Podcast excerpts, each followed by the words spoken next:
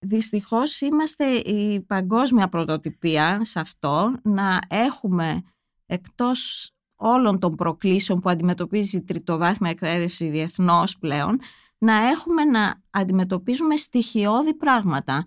Δηλαδή ζητήματα κυρίως βίας και αυθαιρεσίας στα πανεπιστήμια. Χάνουμε μαθήματα χωρίς λόγο.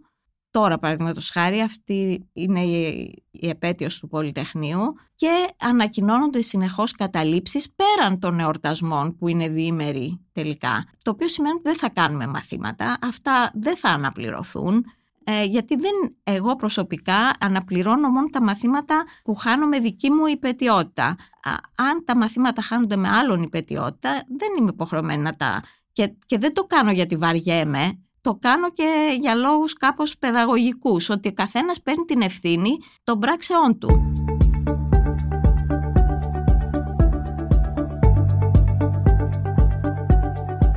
Γεια σας, είμαι ο Γιάννης Πανταζόπουλος και ακούτε ένα επεισόδιο της σειράς podcast «Άκου την επιστήμη». Για να μην χάνετε κανένα επεισόδιο, μπορείτε να μας ακολουθείτε στο Spotify, στα Google και στα Apple Podcast.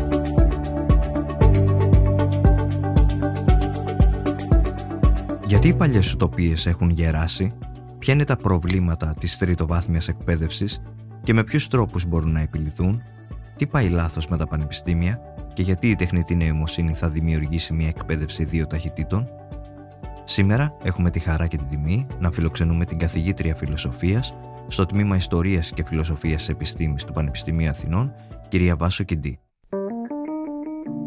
Είναι τα podcast της LiFO.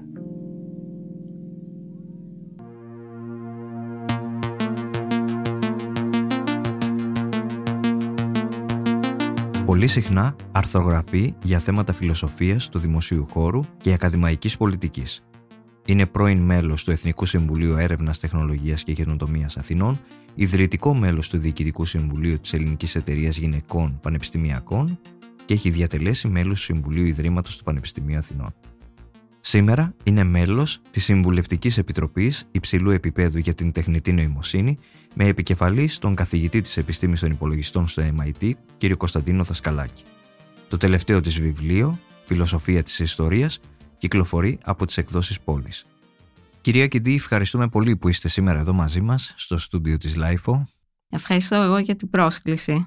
Μου είχατε πει σε μια παλαιότερη συνέντευξή μας οι παλιές ουτοπίες έχουν γεράσει και έχουν δείξει τις σκουριές και τα διέξοδα στα οποία οδηγούν. Πείτε μας πώς ε, βλέπετε την εποχή μας. Ε, είναι μια εποχή μεγάλων αλλαγών. Είχαμε συνηθίσει τα προηγούμενα χρόνια, δηλαδή θυμάμαι όταν εγώ ήμουν πολύ νεότερη, που ήταν κάπως προβλέψιμο το μέλλον. Τώρα γίνονται πολλά και σε επίπεδο γεωπολιτικό θα λέγαμε, δεν υπάρχει μια παγιωμένη κατάσταση. Βλέπουμε ότι ξεσπούν πόλεμοι σε τόπους όπως στην Ουκρανία που δεν περιμέναμε ή βλέπουμε αντιθέσεις πολιτικές οι οποίες ε, μας φαινόταν ότι ήταν ε, πράγματα του παρελθόντος. Παραδείγματος χάρη εξελίξει τι θα γίνει τώρα στην Αμερική με τις ε, εκλογές για, για τον πρόεδρο ε, που αυτό θα επηρεάσει όλο τον πλανήτη το τι θα γίνει εκεί και όταν σκέφτεσαι ότι κάποιοι λίγοι πολίτες των Ηνωμένων Πολιτειών θα επηρεάσουν στις εξελίξεις όλο τον κόσμο με τέτοιο δραματικό τρόπο αυτό σε ανησυχεί. Αλλά και γενικότερα βλέπουμε να γίνονται μεγάλες αλλαγές στην τεχνολογία, παραδείγματος χάρη όλες αυτές οι εξελίξεις με την τεχνητή νοημοσύνη, που ακόμα βρίσκεται υποδιαμόρφωση, ούτε οι ίδιοι οι επιστήμονες δεν ξέρουν πώς θα εξελιχθεί ακριβώς και δεν ξέρουμε ακόμα τι συνέπειες θα έχει όλη αυτή η αλλαγή. Οπότε είμαστε κάπως στον αέρα θα έλεγα και αυτό δημιουργεί ανησυχία.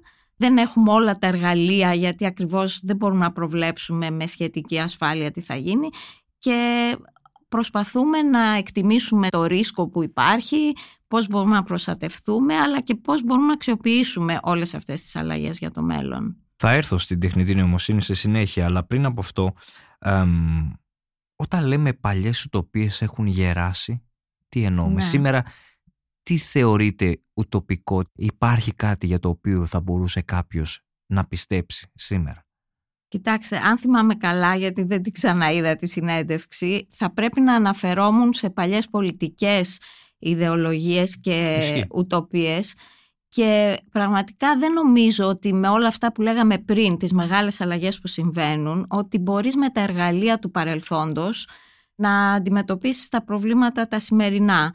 Και γι' αυτό λέω ότι έχουν σκουριάσει. Δηλαδή δεν λέω να τα εγκαταλείψει κανείς, αλλά πρέπει να τα επανεπισκεφθεί κατά κάποιο τρόπο, να τα ξαναδεί και να δει τι μπορεί να αξιοποιήσει και τι να πετάξει. Το να γυρίζουμε πίσω και να τα αντιμετωπίζουμε με δέος ή με έναν σεβασμό που δεν ανταποκρίνεται στα πράγματα δεν οδηγεί πουθενά και το βλέπουμε τώρα ακόμα και στη χώρα μας με ανθρώπους που επικαλούνται το παρελθόν είτε είναι ξέρω εγώ, ο Ανδρέας Παπανδρέου που είναι κάτι κοντά μας ε, είτε είναι ξέρω εγώ, ο σοσιαλισμός του 19ου αιώνα ή του 20ου αιώνα. Και αυτός πρέπει να το ξανασκεφτούμε. Δηλαδή παλιά παραδείγματος χάρη σχέσεις ε, κομμουνισμού και σοσιαλδημοκρατίας είχαμε άλλη εικόνα. Τώρα μπορεί να πρέπει να, αυτά να τα ξανασκεφτούμε. Αλλά θα έλεγα γενικά ότι εγώ προσωπικά είμαι πολύ επιφυλακτική με τους ουτοπίες. Γιατί στις ουτοπίες προσπαθείς να εξομαλύνεις κάθε αντίθεση. Όλα να συμβιβάζονται και η ελευθερία με την ισότητα και η δικαιοσύνη με την ελευθερία όλες οι αξίες, όλα, όλες οι επιθυμίες μας θεωρούμε ότι σε αυτόν τον ου τόπο θα συμβιβάζονται και θα δένουν αρμονικά. Και εν ονόματι αυτής της ουτοπίας που είναι όλα τέλεια, ό,τι συμβαίνει θεωρείται ότι μειονεκτεί. Οπότε εν ονόματι αυτού του αφηρημένου ουτοπικού μοντέλου μπορείς να θυσιάζεις ή να επικρίνεις ή να καταδικάζεις ανθρώπους γιατί δεν προσβλέπουν σε αυτή την ουτοπία. Λοιπόν, νομίζω ότι πρέπει να σκεφτόμαστε τα πράγματα όπως συμβαίνουν τώρα, να μπορούμε να προσπαθούμε να τα κατανοήσουμε όσο το δυνατόν καλύτερα και να μπορούμε να προγραμματίσουμε πολιτικές με βάση αυτά που ξέρουμε τώρα και όχι να τα παραπέμπουμε στο μέλλον. Και γι' αυτό είμαι πολύ επιφυλακτική. Επίσης είχατε πει ότι η μεγάλη πρόκληση σήμερα είναι η κατανόηση της επιστήμης που ως πρακτική μεταβάλλεται σημαντικά αυτή την εποχή και του ρόλου της στις σύγχρονες κοινωνίες που είναι πολυσχηδής και διαρκώς διευρύνεται. Ναι, αυτό είναι ένα πολύ ε, επίκαιρο και σημαντικό θέμα. Εγώ, όπως είπατε και στην αρχή, ε, διδάσκω φιλοσοφία της επιστήμης. Οι φιλόσοφοι όταν συγκρότησαν αυτόν τον ακαδημαϊκό κλάδο της φιλοσοφίας της επιστήμης είχαν την επιστήμη ως πρότυπο για πάρα πολλά πράγματα και για τη φιλοσοφία την ίδια. Ήθελαν δηλαδή να μιμηθούν την επιστήμη γιατί η επιστήμη ήταν ένα πρότυπο σαφήνειας, ακρίβειας, εγκυρότητας, βεβαιότητας και αυτά τα χαρακτηριστικά ήθελαν να τα μεταφέρουν και στη φιλοσοφία, αλλά όχι μόνο στη φιλοσοφία, αλλά και στην κοινωνία. Αυτοί οι φιλόσοφοι που τους λέμε λογικούς θετικιστές και οι οποίοι είναι κάπως παρεξηγημένοι ως θετικιστές, αλλά ήταν παραδείγματος χάρη σοσιαλιστές οι περισσότεροι και είχαν ως αίτημα να αναμορφώσουν και την κοινωνία με βάση την επιστήμη. Όμως ε, δυστυχώς δημιουργήθηκε κατά κάποιο τρόπο ένα ιδεώδες της επιστήμης αφηρημένο το οποίο είχε λίγη σχέση με το πώς πρακτικά ασκείται η επιστήμη ε, και απομακρύνθηκε από σε ένα φιλοσοφικό σύμπαν από το πώς ε, ασκείται η επιστήμη. Αλλά μετά τη δεκαετία του 1960 έγινε μια κριτική σε αυτή την αντίληψη της ιδεώδους επιστήμης και αρχίσαμε να βλέπουμε πρακτικά πώς λειτουργούν οι επιστήμονες. Παραδείγματος χάρη αν υπάρχει πράγματι μία επιστημονική μέθοδος η οποία είναι σαν λιδία λίθος, αν τη βρούμε κάπου ε, αυτός ο κλάδος είναι επιστημονικός ή να την αναζητούμε και να βλέπουμε αν την ακολουθούν όλοι ε, και περάσαμε σε ειδικά και μέσα στο κλίμα των 60's που ήταν ένα κλίμα αμφισβήτησης ε, γενικότερο σε μια κριτική και καλή και κακή με μια έννοια της επιστήμης. Η πανδημία έφερε δραματικά στο προσκήνιο το ζήτημα της επιστημονικότητας διαφόρων κλάδων, διότι είδαμε από τη μια τις, τα επιτεύγματα της επιστήμης και ενισχύθηκε σε πολλούς από εμάς ο θαυμασμός μας για το τι μπορεί να κάνει η επιστήμη. Απ' την άλλη παρατηρήσαμε μια ευρεία αμφισβήτηση και της επιστήμης και των επιστημόνων. Είδαμε θεωρίες συνωμοσίας στις οποίες εμπλέκονταν επιστήμονες κλπ. Και αυτό έθεσε δραματικά και σε εμάς τους φιλοσόφους ξανά το ερώτημα, ενώ το είχαμε αφήσει λίγο στο περιθώριο, τι είναι επιστημονικό, ε, πώς μπορούμε να το διακρίνουμε από το μη επιστημονικό ή το ψεύδο επιστημονικό και ε, αν μπορούμε τι πρέπει να κάνουμε για να μπορέσουμε να μεταδώσουμε στον κόσμο ε, τι κάνει η επιστήμη και με ποιο τρόπο πρέπει να το κάνουμε. Ούτε εξειδανικεύοντας, αλλά ούτε και υπονομεύοντας το κύρος της επιστήμης με την κριτική που είναι επιβεβλημένο να κάνουμε. Ε, οπότε αυτό το θέμα έχει, ε, όπως είπα, μεγάλη επικαιρότητα και σε πολλούς κλάδους που ασχολούνται με την επιστήμη υπάρχει ένας κλάδος που λέγεται Science Studies. Αυτό έχει τεθεί κάπως επιτακτικά και υπάρχουν προσπάθειες να ξαναδούμε τι κριτήρια μπορούμε να χρησιμοποιήσουμε για να διακρίνουμε το επιστημονικό από το μη επιστημονικό, πόσο ασφαλή είναι κλπ.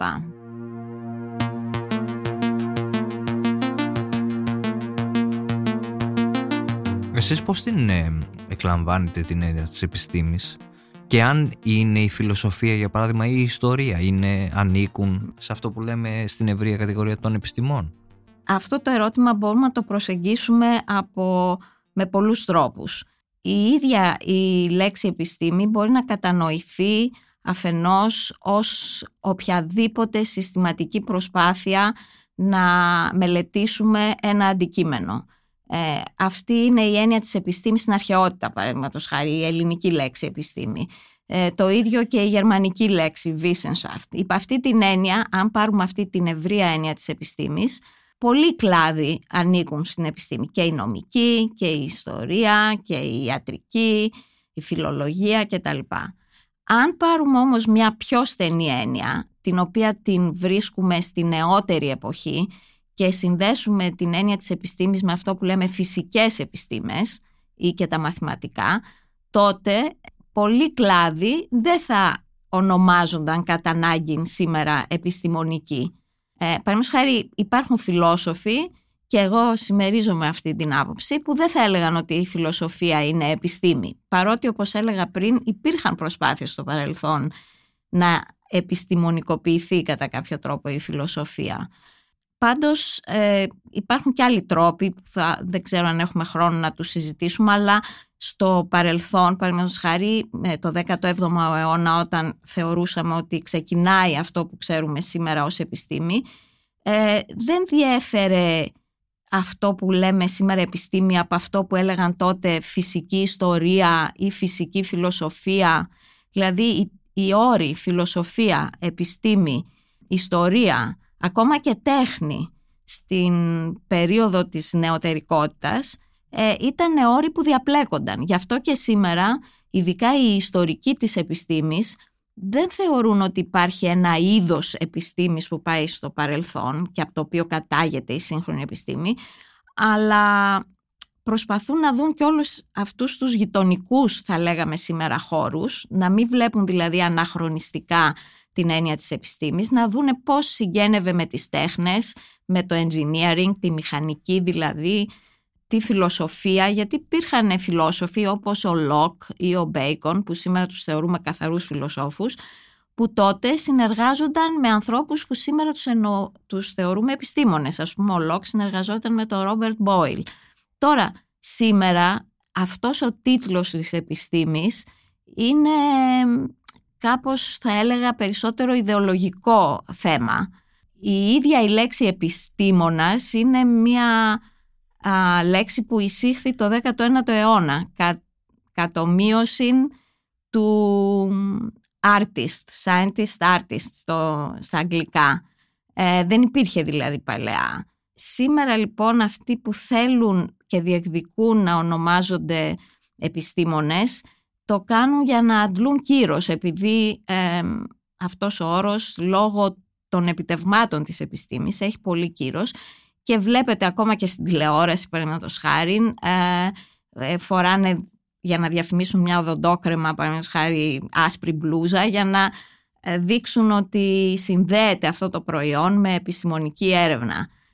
Οπότε σήμερα Απ' τη μια, όπως είπα, αυτό είναι ένα κάπως ιδεολογικό θέμα και ίσως δεν θα έπρεπε να μας ενδιαφέρει, αλλά απ' την άλλη έχει μεγάλη σημασία γιατί όπως λέγαμε πριν, ποιον θα ακούσεις όταν υπάρχει μια πανδημία, θα ακούσεις τον επιστήμονα, πώς θα τον ξεχωρίσεις; Ή θα ακούσεις έναν οποιονδήποτε άλλο; Ή επίσης ε, το κράτος; Θα, ξέρω εγώ, θα ανοίξει σχολεία αστρολογίας στο πανεπιστήμιο, είναι η αστρολογία επιστήμη, να επιτρέψουμε αυτό ή να ανοίξουμε τμήμα ομοιοπαθητικής, παραδείγματος χάρη, που είναι μια, η αστρολογία μια εύκολη σχετικά περίπτωση, θα λέγαμε όχι. Η ομοιοπαθητική παλιά ε, υπήρχαν κάποιες προσπάθειες σε άλλες χώρες να ενταχθεί κάπως, αλλά μετά από μια έρευνα που έγινε στην Αυστραλία, ε, θεωρήθηκε ότι δεν είναι ένα πεδίο που αξίζει να επενδύσει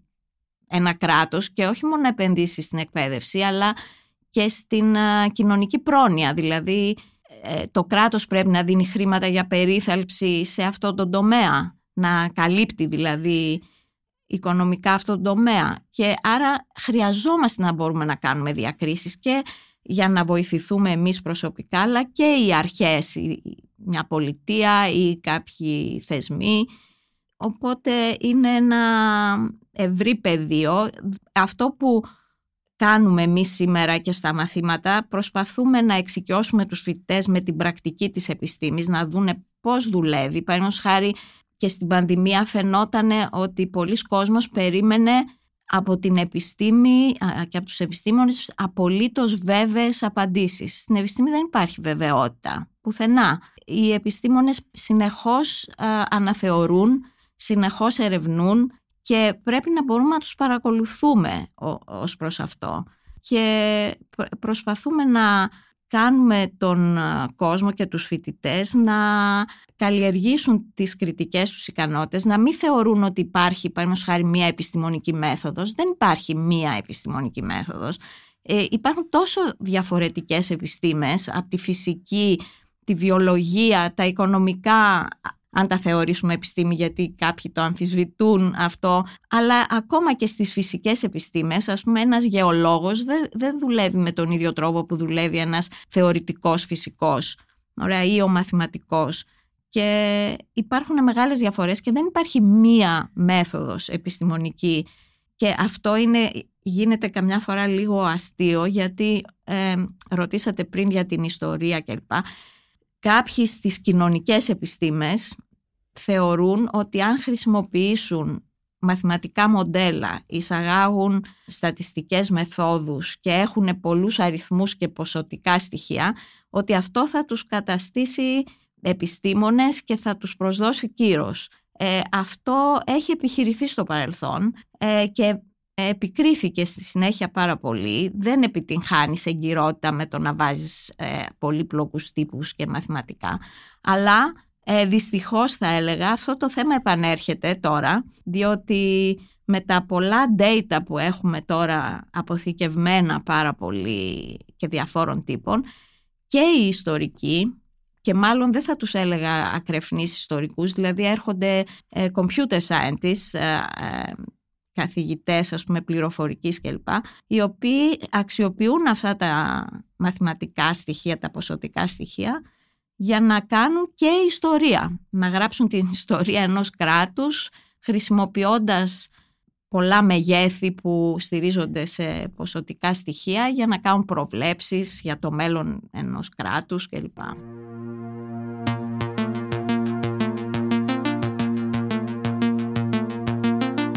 Σήμερα, για να το συνδέσω κιόλας, ε, στα ελληνικά πανεπιστήμια παράγεται αυτό που λέμε επιστημονική έρευνα. Ναι, παράγεται και ειδικά ως προς την έρευνα πρέπει να πούμε ότι για διάφορους λόγους υπάρχει ενδιαφέρον ειδικά σε ορισμένες σχολές και κυρίως θα έλεγα στις σχολές φυσικών επιστημών και στα πολυτεχνία πολύ λιγότερο σε σχολές των κοινωνικών ή των ανθρωπιστικών επιστημών και αυτό για διάφορους λόγους. Υπάρχει προσπάθεια να έχουν ερευνητικά προγράμματα και να παράγουν ε, έρευνα ε, διεθνούς επίπεδου, να δημοσιεύουν σε καλά περιοδικά, ε, να εκδίδουν καλά βιβλία και αυτό φαίνεται από δείκτες που έχουμε για παραδείγματος καλές δημοσιεύσεις αλλά που μπορούμε να το αποδώσουμε αυτό δεδομένου ότι δεν υπάρχει υψηλή χρηματοδότηση από το ελληνικό κράτος για την έρευνα μπορούμε να το αποδώσουμε στο ότι έχουμε πολύ χαμηλούς μισθούς ένα, εκτός από την αγάπη για την έρευνα την ίδια αλλά ότι έχουμε πολύ χαμηλούς μισθούς και πολλοί καθηγητές στα πανεπιστήμια και στα ερευνητικά κέντρα προσπαθούν να συμπληρώσουν ε, το εισόδημά τους αλλά και να στηρίξουν κυρίως φοιτητές τους με κάποια υποτροφία που προκύπτει από αυτά τα ερευνητικά προγράμματα για να μπορούν να κάνουν καλά τη δουλειά τους. Και έτσι ε, είμαστε πολύ ψηλά και σε ευρωπαϊκό επίπεδο ως προς αυτό. Αλλά από την άλλη γενικά το κλίμα στα πανεπιστήμια δεν ενθαρρύνει την απερίσπαστη αφοσίωση στην έρευνα. Γιατί υπάρχουν πολλά άλλα πράγματα που ε, εμποδίζουν. Τώρα και ως προς τα στις άλλες επιστήμες, ας πούμε τις κοινωνικές ή τις ανθρωπιστικές, εκεί ε, επειδή ασχολούμαστε και πολλά, με πολλά θέματα που αφορούν και την Ελλάδα, ιστορία ας πούμε ή, στη φιλολογία, πολλοί ερευνητές διστάζουν να δημοσιεύσουν για την ελληνική περίπτωση σε διεθνή περιοδικά και έτσι περιορίζονται στα ελληνικά τα οποία δεν είναι πάντα υψηλού επίπεδου γιατί δεν έχουμε το μέγεθος της κοινότητας για να γίνεται το λεγόμενο peer review με έναν αμερόληπτο τρόπο. Και... Τι είναι αυτό που φοβούνται, τι εννοείται, γιατί διστάζουν; Κοιτάξτε, υπάρχει και αυτό είναι ένα γενικότερο θέμα, η, η κυριαρχία της αγγλικής γλώσσας στην έρευνα που συζητείται τα τελευταία χρόνια και η οποία κατά κάποιο τρόπο επιβάλλει σε ένα βαθμό και τη θεματολογία. Ε, οπότε πολύ περισσότερο μελετώνται πράγματα που αφορούν μεγάλες χώρες και ε, υπάρχει βιβλιογραφία ήδη σε γλώσσες κυρίαρχες, ας πούμε στα αγγλικά, γαλλικά, γερμανικά και ισπανικά.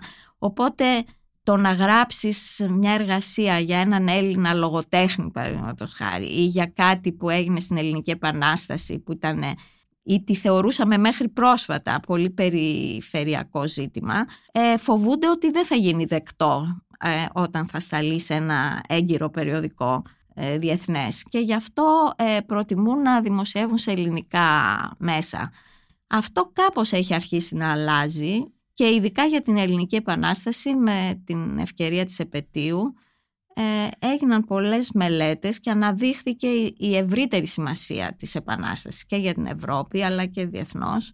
Οπότε ίσως αυτό παρακινήσει περισσότερους. Θεωρείτε ότι γνωρίζουμε ή θα έλεγα διδασκόμαστε σωστά την ιστορία στη χώρα μας; Εγώ δεν είμαι ιστορικός, αλλά ξέρω ότι είναι μια πολύ δυναμική κοινότητα των ιστορικών στην Ελλάδα ε, αυτό που είναι το πρόβλημα είναι πώς διδάσκεται η ιστορία στα σχολεία. Εκεί το εντοπίζω. Ναι, το, το βασικό πρόβλημα είναι ότι εκεί διδάσκουν και άνθρωποι που δεν έχουν ε, διδαχθεί την ιστορία και τις μεθόδους τους και αυτό προφανώς έχει επίπτωση και δεδομένου ότι στα πανεπιστήμια ε, εισάγονται οι φοιτητές με τις πανελλαδικές εξετάσεις που απαιτούν για διάφορους λόγους και εκεί ε, απομνημόνευση, ειδικά στην ιστορία, ε, τα παιδιά αναγκάζονται να γίνονται σχεδόν παπαγάλοι, ειδικά σε αυτό το θέμα.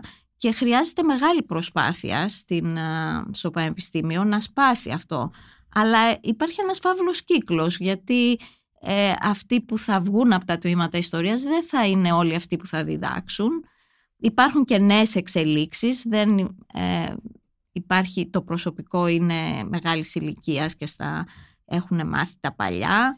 Ε, γενικά δεν υπάρχει μέρημνα τόσο και αυτό συνδέεται και με αυτό που λέμε παιδαγωγική επάρκεια στο πανεπιστήμιο στο οποίο τι γίνεται; Κανονικά όταν τελειώνεις ένα τμήμα είτε ιστορίας είτε μαθηματικών είτε χημίας δεν μαθαίνεις και πώς να διδάξεις αυτό το αντικείμενο. Κανονικά αυτά έπρεπε να γίνονται μετά, αφού τελειώσεις το πτυχίο σου, να υπάρχει, όπως γίνεται στο εξωτερικό, να υπάρχει ένας χρόνος ας πούμε ε, που να κάνεις την παιδαγωγική αυτών των ειδικών αντικειμένων ε, και μετά να διορίζεσαι στο γυμνάσιο ή στο λύκειο και, και ακόμα και στο δημοτικό. Ε, αυτό δεν γίνεται και τι κάνουμε τώρα; Για να μην έχουν τα παιδιά ένα έξτρα έτος κάποια μαθήματα τα βαφτίζουμε παιδαγωγικά μαθήματα ώστε να θεωρείται ότι παίρνουν και αυτό το αυτή τη δεξιότητα ας πούμε και ε, κάπως ε, κρυβόμαστε πίσω από το δάχτυλό μας. Και αυτό πρέπει να αλλάξει. Υπήρχαν κάποιες προσπάθειες να γίνει από νόμους κλπ αλλά ε, καθυστερεί. Δεν γίνεται αυτό ακόμα. Αλλά χαίρομαι που οι κοσμήτορες των σχολών των θετικών όπως λέμε επιστημών που είναι λάθος νομίζω αυτό το θετικών αλλά φυσικών επιστημών ε, το ζήτησαν αυτό και είναι προς τιμήν τους και νομίζω ότι αυτό μπορεί να αλλάξει κάπως τα πράγματα. Αναφερθήκατε πριν σε εμπόδια που έχουν να κάνουν με τα πανεπιστήμια. Έχετε αρθογραφήσει πάμπολες φορές και μαζί έχουμε κάνει πολλά θέματα. Έχουμε φτάσει το 2023 και νιώθω ότι συζητάμε ακόμα τα ίδια θέματα για τα πανεπιστήμια. Γιατί συμβαίνει αυτό; Ναι, έχω βαρεθεί και εγώ να γράφω για αυτά τα θέματα. Δυστυχώς είμαστε η παγκόσμια πρωτοτυπία σε αυτό να έχουμε εκτός όλων των προκλήσεων που αντιμετωπίζει η τριτοβάθμια εκπαίδευση διεθνώς πλέον, να έχουμε να αντιμετωπίζουμε στοιχειώδη πράγματα. Δηλαδή ζητήματα κυρίως βίας και αυθαιρεσίας στα πανεπιστήμια. Χάνουμε μαθήματα χωρίς λόγο. Τώρα, παραδείγματος χάρη, αυτή είναι η επέτειος του Πολυτεχνείου και ανακοινώνονται συνεχώς καταλήψεις πέραν των εορτασμών που είναι διήμεροι τελικά. Ωραία το οποίο σημαίνει ότι δεν θα κάνουμε μαθήματα, αυτά δεν θα αναπληρωθούν, ε, γιατί δεν εγώ προσωπικά αναπληρώνω μόνο τα μαθήματα που χάνω με δική μου υπετιότητα.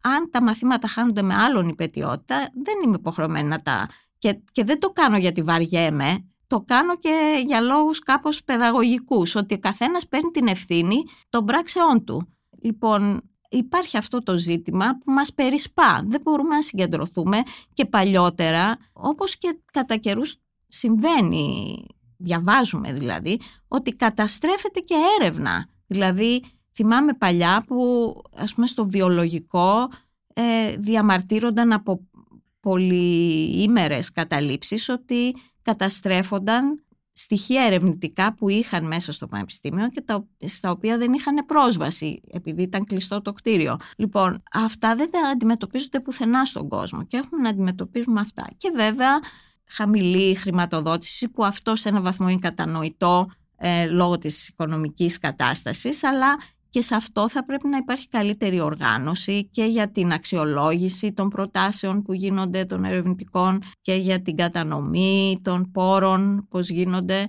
Έχουμε δηλαδή πολύ στοιχειώδη ζητήματα να αντιμετωπίσουμε για να μπορούμε να ανταγωνιστούμε ε, τους συναδέλφους μας στο εξωτερικό που έχουμε το δυναμικό. Ε, ειδικά τα τελευταία χρόνια έρχονται πολλοί και από το εξωτερικό και έχουμε το δυναμικό να ανταγωνιστούμε αλλά έχουμε όλα αυτά τα εμπόδια. Έχει τύχει κάποια στιγμή να πάτε στο πανεπιστήμιο είστε και στο κορυφαίο ελληνικό πανεπιστήμιο και να φοβάστε; Ναι, ισχύει αυτό. Το σκέφτομαι αρκετές φορές και έχει συμβεί να δεν ήταν δικό μου μάθημα να πάω να κάνω εξετάσεις ως επιτηρήτρια σε μάθημα άλλου συναδέλφου και να βρούμε την πόρτα κλειδωμένη με κάποιους αγνώστους, δεν ήταν φοιτητές μας, οι οποίοι δεν μας επέτρεπαν την είσοδο ούτε σε εμάς ούτε στους φοιτητές. Και προφανώς δεν μπορούσαμε να αναμετρηθούμε με κάποιους αγνώστους και φύγαμε και ήταν ε, μία από τις φορές που αισθάνθηκα πολύ μεγάλη ντροπή απέναντι στους φοιτητές μου, ότι δεν μπόρεσα να τους προστατεύσω, δεν είχα τα μέσα και αισθάνθηκα να φύγομαι ως, ε, όχι μόνο ως καθηγήτρια αλλά και ως άτομο. Κάποιος αυθαίρετα να μου λέει τι θα κάνω. Υπάρχουν λύσεις. Έγινε μεγάλη συζήτηση για την πανεπιστημιακή αστυνομία, για την κατάργηση του ασύλου. Έχει αποδώσει κάτι; Ε, προφανώς δεν έχει αποδώσει. Ε, έγραψα πρόσφατα ένα άρθρο στην Καθημερινή ε, στο οποίο απαριθμό διάφορα επεισόδια που γίνανε μέσα σε 10 μέρες, σχεδόν 2-3 τη μέρα, σε διάφορα πανεπιστήμια του κέντρου της Αθήνας. Λοιπόν, προφανώς δεν έχει λυθεί το θέμα. Τώρα υπήρχε μία προσπάθεια σταδιακά. Πρώτα να έρθει το άσυλο με τις, το λεγόμενο άσυλο με, με τις συνθήκες που υπήρχαν. Μετά να διευκολυνθεί περισσότερο η είσοδος της αστυνομίας. Και όταν το 2020 έγινε αυτό το αποτρόπαιο συμβάν στο ΟΠΑ, στο Οικονομικό Πανεπιστήμιο, ε, και το οποίο δεν το μάθαμε από το ίδιο το πανεπιστήμιο, το μάθαμε από τους δράστες εκ των υστέρων, έτσι, οι οποίοι ανήρτησαν αυτή την επονίδιστη φωτογραφία. Με τον Μπρίτανη. Με τον Μπρίτανη, ακριβώς.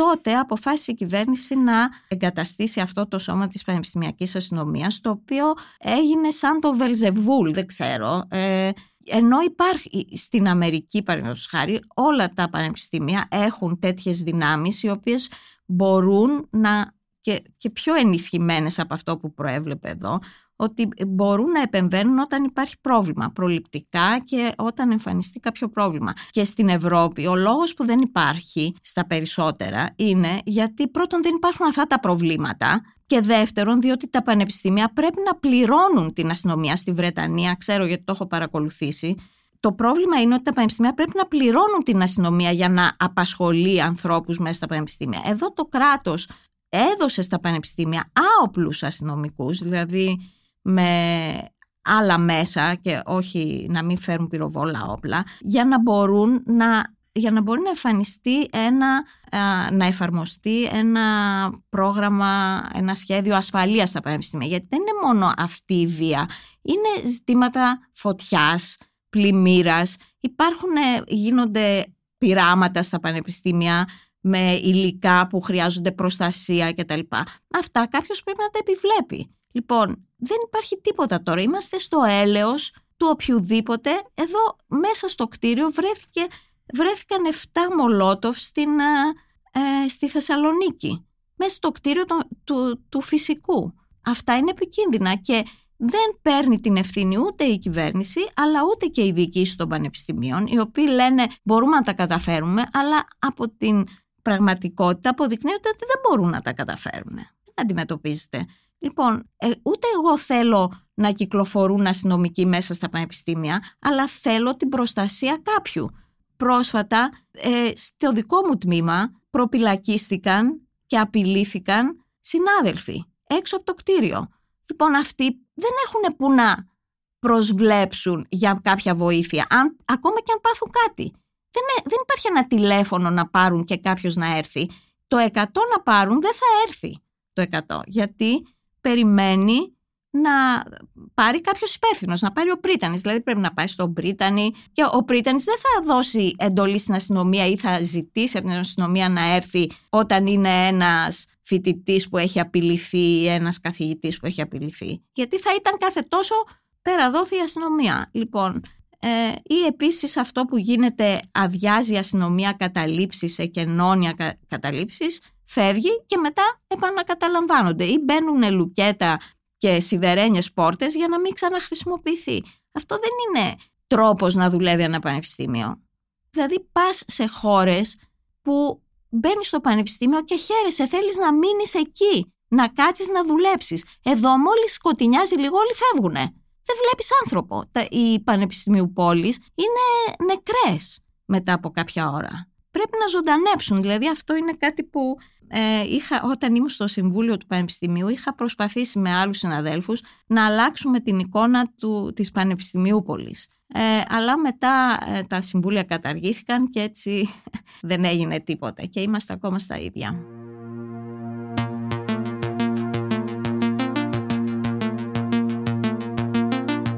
Το έλεγαν και κάποιοι φοιτητές, γιατί υπάρχει και μεγάλο πρόβλημα και με τη συγκοινωνία.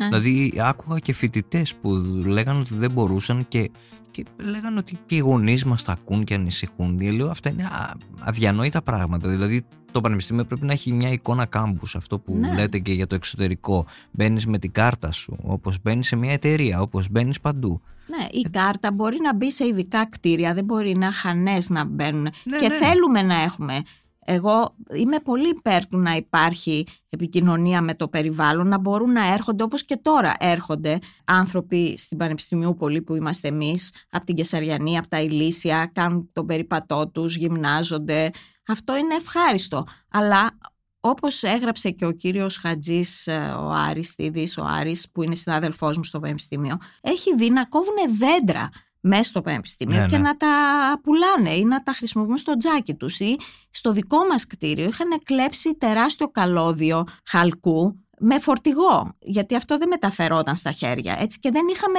ρεύμα σε δύο αίθουσες επί μήνες. Ε, Αυτό είναι σαν ξέφραγο αμπέλι, δηλαδή είναι η περιουσία του ελληνικού λαού και εμείς είμαστε εκεί για να το προστατεύουμε. Και θέλουμε να αλλάξει, εγώ προσωπικά θέλω πολύ να αλλάξει η εικόνα αυτή, να γίνει πιο φιλικό και για τους έξω και για τους φοιτητές να μπορούν να πηγαίνουν στις βιβλιοθήκες.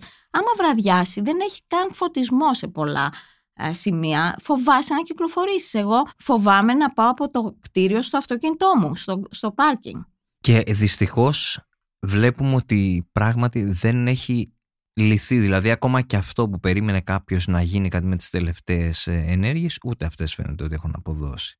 Οι Ναι. φοιτητές τι σας λένε; Κοιτάξτε, οι φοιτητές πρώτα απ' όλα έρχονται όσοι έρχονται στα μαθήματα. Ε, δυστυχώς, ε, λόγω υποθέτω της ε, οικονομικής κατάστασης της χώρας, ειδικά τα προηγούμενα χρόνια, οι περισσότεροι εργάζονται, όχι οι περισσότεροι, δεν μπορώ να πω ποσοστά, αλλά πάρα πολλοί εργάζονται. Και το οποίο σημαίνει ότι δεν μπορούν να έρχονται στα μαθήματα. Και όταν έρχονται, έρχονται και φεύγουν. Είναι και αυτοί υπό το κράτος α, αυτής της ε, εξουσίας κατά κάποιο τρόπο της αυθαίρετης διαφόρων παρατάξεων που ε, αυτοί δίνουν τον τόνο στο πανεπιστήμιο. Οπότε ένας φοιτητής μόνος του δύσκολα θα αντιταχθεί σε ένα περιραίον κλίμα και ακόμα και ανεξάρτητες παρατάξεις και τα λοιπά ε, δεν ε, ευδοκιμούν τελικά. Ε, οπότε νομίζω ότι η μεγάλη πλειονότητα δε- δεν τους αρέσει αυτή η κατάσταση. Αλλά δεν μπορούν να κάνουν πολλά πράγματα και δεν είναι δική τους ευθύνη. Δηλαδή η μεγαλύτερη ευθύνη πέφτει στην κυβέρνηση και στις διοικήσεις των πανεπιστημίων και βέβαια και στους καθηγητές. Πρέπει να στηρίξουν μια προσπάθεια, δηλαδή να γίνει ένα κεντρικό θέμα. Δηλαδή δεν μπορεί ο κοσμήτοράς μας να απειλείται με τέτοιο ομό και απροκάλυπτο τρόπο και εμείς να μην κάνουμε κάτι για να του, και ε, έστω στοιχειοδός να τους συμπαρασταθούμε. Έχετε, εί- είστε αισιόδοξοι ότι κάτι μπορεί να γίνει; Όχι, Όχι. ε. δεν είμαι αισιόδοξη γιατί αυτά τα προσπαθούμε κάποιοι πάρα πολλά χρόνια, τα λέμε, τα ξαναλέμε και σιγά σιγά αυτή η ομάδα μικραίνει, κουράζονται όλοι και εγώ κουράζομαι, έχω κουραστεί αλλά μερικές φορές δεν, δεν μπορώ ε, και, και ξαναγράφω αλλά βλέπεις ότι είναι σαν μπετόν η κατάσταση, δεν, δεν μπορεί να υπάρξει ούτε μια ρογμή. Έχει επηρεάσει και το γεγονός ότι είχα, είπατε για τις παρατάξεις. Πολλές παρατάξεις ήταν ε, παρατάξεις κομμάτων. Όλη αυτή η κομματοκρατία εντός οικών μέσα στα πανεπιστήμια. Η κομματοκρατία τώρα έχει κάπως πέσει, γιατί από την εποχή της Γιαννάκου, με τον νόμο Γιαννάκου, οι Πριτάνης δεν εκλέγονταν πλέον με, την, ψ- με τόσο αποφασιστική ψήφο φοιτητών. Ε, μετά αυτό έγινε σαφέστερο με τον νόμο Διαμαντοπούλου που αποκλείστηκαν οι φοιτητές από τις εκλογές και άρα έπαψε η συναλλαγή που γινόταν απευθείας τα κόμματα δηλαδή, επέλεγαν κάποιον ως εκπρόσωπό τους κατά κάποιο τρόπο, οπότε οι φοιτητές με την ψήφο τους ε, που εξαρτιόταν από τα κόμματα μπορούσαν να επηρεάσει την εκλογή των ε, Πριτάνων. Λοιπόν αυτό έπαψε τώρα, αλλά και γι' αυτό δεν έχουμε ακόμα και οι μεγάλες σχετικά παρατάξεις, δηλαδή η ΔΑΠ και η ΠΑΣΠ, δεν ε, έχουν εμφανή παρουσία στα ιδρύματα. Εντάξει, στις εκλογές βάζουν αφήσεις κτλ. Αυτοί τώρα που έχουν πιο ενεργό ρόλο σε αυτό το κλίμα που είπαμε είναι παρατάξεις της εξοκοινοβουλευτικής αριστεράς ή για άγνωστοι. Διάφοροι που λέγονται αλληλέγγυοι, ρουβίκονας, δεν ξέρω τι είναι. Οι οποίοι αυτοί κανοναρχούν τα πράγματα στα πανεπιστήμια.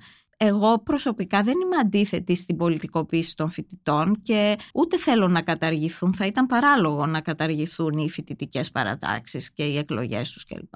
Αλλά πρέπει να υπάρχουν κανόνες στο πανεπιστήμιο να εφαρμόζονται, να τηρούνται, η διοίκηση να φροντίζει να τηρούνται, να υπάρχουν συνέπειες, ο καθένας να αναλαμβάνει την ευθύνη του. Τώρα βλέπουμε, παραδείγματος χάρη στην Αμερική, λόγω του πολέμου στη Μέση Ανατολή, που υπάρχουν εκατέρωθεν διαδηλώσεις κτλ.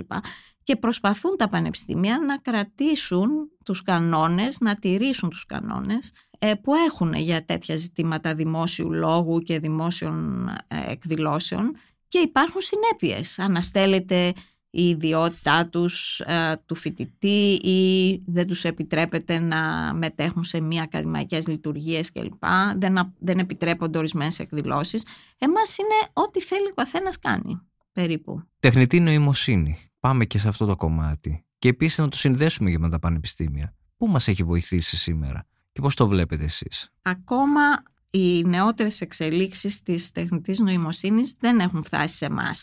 Ήδη όμως στο εξωτερικό ε, συζητείται πολύ ότι πώς, πώς μπορεί να αλλάξει και ο τρόπος διδασκαλίας και ο τρόπος εξέτασης. Δηλαδή τα essays, οι εργασίες που στην Αμερική, παραδείγματος χάρη, είναι πολύ διαδεδομένες. Σε εμάς δεν είναι τόσο, γιατί έχουμε μεγάλους αριθμούς φοιτητών και είναι δύσκολο και δεν έχουμε το προσωπικό για να εξετάζουμε και να βαθμολογούμε εργασίες, αλλά στο εξωτερικό λοιπόν που είναι πολύ διαδεδομένο, τώρα αυτό με τα chat GTP θα αλλάξει γιατί θα υπάρχει πρόβλημα αντιγραφής παρότι υπάρχουν και τρόποι να ελέγξεις τουλάχιστον ως τώρα αν κάποιο κείμενο ήταν αντιγραφή.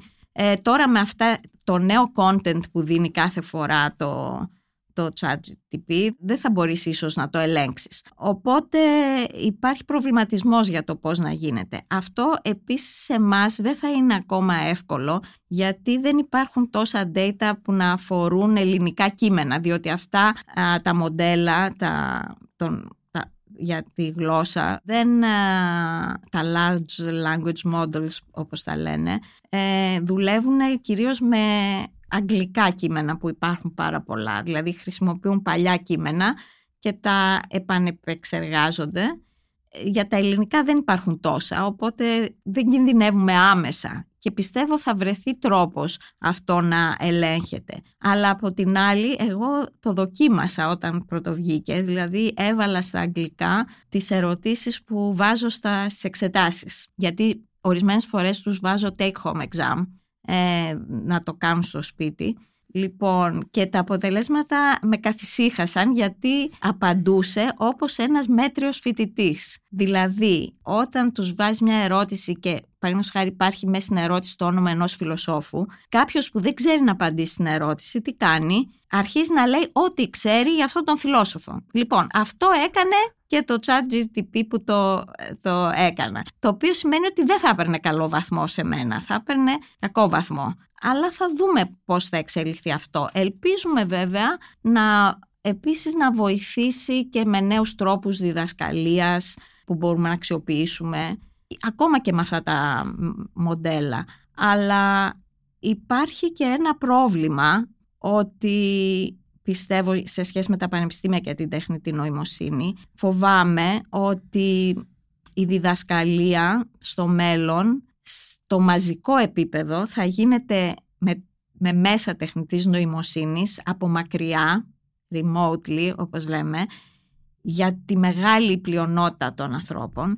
Και αυτοί που θα έχουν λεφτά θα μπορούν να ε, αποκτούν εκπαίδευση σε επίπεδο ανθρώπινο. Δηλαδή θα μπορούν να μιλάνε με καθηγητές, θα μπορούν να είναι στο πανεπιστήμιο. Δηλαδή πιστεύω ότι θα γίνει δύο ταχυτήτων εκπαίδευση. Φοβάμαι. Λόγω της τεχνητής ναι, νοημοσύνης. Ναι, γιατί ε. θα έχουμε τα μέσα να μπορούν να εκπαιδεύονται μεγάλες μάζες ανθρώπων όπως γινόταν με τα MOOCs τα λεγόμενα, δηλαδή αυτά τα μαθήματα που γινόταν για που μπορούσε κάποιος να εγγραφεί και να τα παρακολουθήσει ηλεκτρονικά. Λοιπόν, ότι και αυτό έγινε και στην πανδημία ακόμα πιο ε, διαδεδομένο.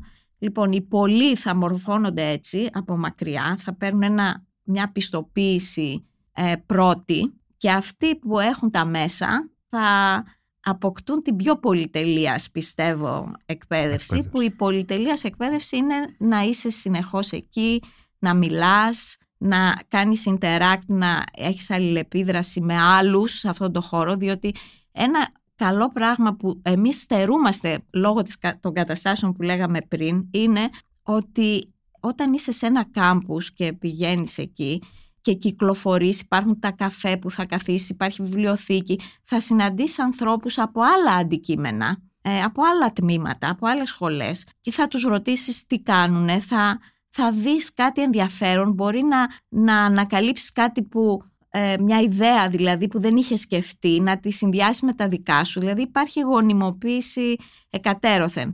Λοιπόν, αυτό είναι κάτι πολυτελείας που το, προς το παρόν το έχουμε και δεν το αξιοποιούμε εμείς εδώ για λάθος λόγους, αλλά φοβάμαι στο μέλλον ότι θα, θα μπορούν να το αξιοποιούν μόνο λίγοι. Περιφρόνηση νόμων και κανόνων στην Ελλάδα. Θέλω να κλείσουμε με αυτό. Πώς το βλέπετε; Ισχύει αυτό. Δεν είμαι και ειδική για να μιλήσω γι' αυτό, αλλά, αλλά η αίσθηση είναι ας πούμε από την τροχέα παραδείγματος, ε, το ότι δεν τη βλέπουμε και υπάρχουν όλες αυτές οι αυθαιρεσίες στους δρόμους και έχουμε όλα αυτά τα ατυχήματα που συμβαίνουν που μπορεί να έχει σχέση και με το πώς εφαρμόζονται οι νόμοι για να παίρνεις δίπλωμα οδήγησης παραδείγματος χάρη ε, ή αυτά που βλέπουμε στα πανεπιστήμια ή σε πολλούς χώρους μπορεί να παράγουμε νομοθεσία αλλά ε, υστερούμε στην ε, εφαρμογή της και στην τήρησή της. Και αυτό έχει να κάνει πιστεύω πάλι και με την εκπαίδευση, δηλαδή πώς πρέπει να κατανοούν οι, οι, οι μαθητές πρώτα απ' όλα και μετά οι πολίτες ε, τη σχέση τους με τους άλλους. Τις, οι, οι νόμοι γι' αυτό υπάρχουν, για να μπορούμε να συμβιώνουμε αρμονικά ε, και να μπορεί η κοινωνία να προοδεύει. Δηλαδή Μα αυτή την έννοια το λέω, ως ναι. θέμα παιδείας. Ναι. Εκεί το, το εντοπίζω περισσότερο. Ναι, ναι. Ε, εγώ παραδείγματος χάρη, επειδή οι νόμοι συνδέονται και με την ηθική, που είναι ένα θέμα της φιλοσοφίας, γιατί προσπαθούμε να, οι νόμοι να ανταποκρίνονται σε ηθικές αξίες που έχουμε και ηθικές αρχές, πάντα έλεγα ότι πρέπει να διδάσκουμε στο σχολείο την ηθική, που, η οποία στην Ελλάδα είναι πολύ παρεξηγημένη. Θεωρούμε ότι η ηθική έχει σχέση με θρησκείες. Κάθε φορά που ανακύπτει ένα ηθικό θέμα, οι πρώτοι που καλούνται είναι κληρικοί. Κακώς, δηλαδή εντάξει, να έχουν και αυτή τη γνώμη τους όπως άλλοι, αλλά η ηθική αφορά όλους. Υπάρχει και η φιλοσοφική ηθική όπου δεν δίνουμε ρετσέτες, συνταγές, κάνε αυτό, αυτό είναι το σωστό. Δεν είμαστε οι σοφοί εμείς που λέμε κάνε αυτό, αλλά έχουμε τα εργαλεία και τα επιχειρήματα για να μπορούμε να εξετάζουμε τα ηθικά διλήμματα που προκύπτουν και αναδύονται στο δημόσιο χώρο και έτσι να εκτιμούν οι άνθρωποι και οι μαθητές ε, και τη σημασία τήρησης δεοντολογικών κανόνων που δεν είναι ακόμα νόμοι αλλά και των νόμων που είναι το στοιχειώδες που έχουμε και το οποίο επίσης εκπαιδεύει τους πολίτες να ελέγχουν και την εξουσία για το αν κάνει αυθαιρεσίες σε σχέση με τους νόμους. Ε, η, η ίδια η εξουσία ή ε, φορείς της εξουσίας, μια αστυνομία ή άλλοι ε, παραβαίνουν τους νόμους. Πρέπει να είμαστε ενεγρηγόρσοι και μαθήματα ηθικής πιστεύω μπορούν να βοηθήσουν σε αυτό γιατί μας μαθαίνουν πώς να τα χειριζόμαστε και να εκτιμούμε την αξία τους. Να τα εντάξουμε εννοείται στο σχολείο, από το σχολείο ναι, και ναι, μετά ναι, να υπάρχει... Και κλείνω με αυτό, όταν βλέπετε τους φοιτητές σας θεωρείτε ότι στην Ελλάδα, επειδή είναι η νέα γενιά και η γενιά που ακολουθεί στη συνέχεια, υπάρχουν σκεπτόμενοι πολίτες, είστε ευχαριστημένοι με αυτό, ή ποιες σκέψεις κάνετε όταν φεύγετε από το Πανεπιστήμιο; Κοιτάξτε, όταν γίνεται καλό μάθημα, χαίρομαι πάρα πολύ. Δηλαδή, με με συγκινεί πρώτα απ' όλα να βλέπω τα παιδιά να ενδιαφέρονται για αυτό που συζητάμε, να είναι συγκεντρωμένοι, ε, να κάνουν ερωτήσεις, σχόλια, κριτική και υπάρχουν τέτοια παιδιά, αλλά είναι λίγα. Τα περισσότερα αντιμετωπίζουν τις σπουδές τους διεκπαιρεωτικά. Θέλουν απλώς να πάρουν ένα χαρτί. Όπως σας είπα, πολλοί δεν παρακολουθούν και πολλά παιδιά όχι με δική τους ευθύνη, λόγω ανάγκης και αυτό είναι κάτι που ε, όταν μου λένε τα παιδιά ότι δεν μπορώ να έρθω γιατί δουλεύω, ε, αυτό με, με συνοχωρεί πάρα πολύ γιατί δεν, δεν μπορώ να κάνω κάτι γι' αυτό και πρέπει να κάνουμε όλοι μας κάτι γι' αυτό ώστε να μπορούν να αφοσιώνονται στις σπουδές τους γιατί είναι η, η καλύτερη περίοδος της ζωής τους. Δηλαδή είναι ε, μια περίοδος που πρέπει να αφοσιωθούν να εξερευνήσουν τα ενδιαφέροντά τους, τις δεξιότητές τους και αναγκάζονται να το παραλείψουν αυτό λόγω των αναγκών που έχουν. Αλλά όταν στο μάθημα συζητούν και προσπαθώ να κάνω το μάθημα ενδιαφέρον και όταν ανταποκρίνονται αυτό με ανα, αναπτερώνει το ηθικό μου και με όπως σας είπα με συγκινεί. Μακάρι να βελτιωθούν τα πράγματα και αυτό να γίνει πιο, να γίνεται πιο συστηματικά. Μακάρι. Κυρία Γκεντή, θέλω να σας ευχαριστήσω πάρα πολύ για τη συζήτηση. Μπορούσαμε να μιλάμε πολλή ώρα μαζί. Και εγώ ευχαριστώ και ελπίζω να ήταν ενδιαφέρουσα για τους ακροατές.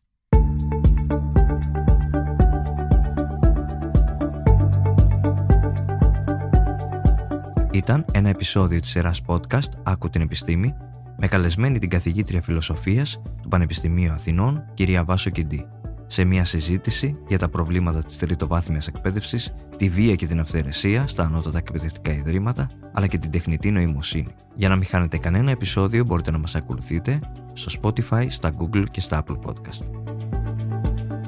Ηχοληψία, επεξεργασία και επιμέλεια Γιώργος Ντακοβάνος και Μερόπη Κοκκίνη. Ήταν μια παραγωγή της Lifeo. Είναι τα podcast της Lifeo.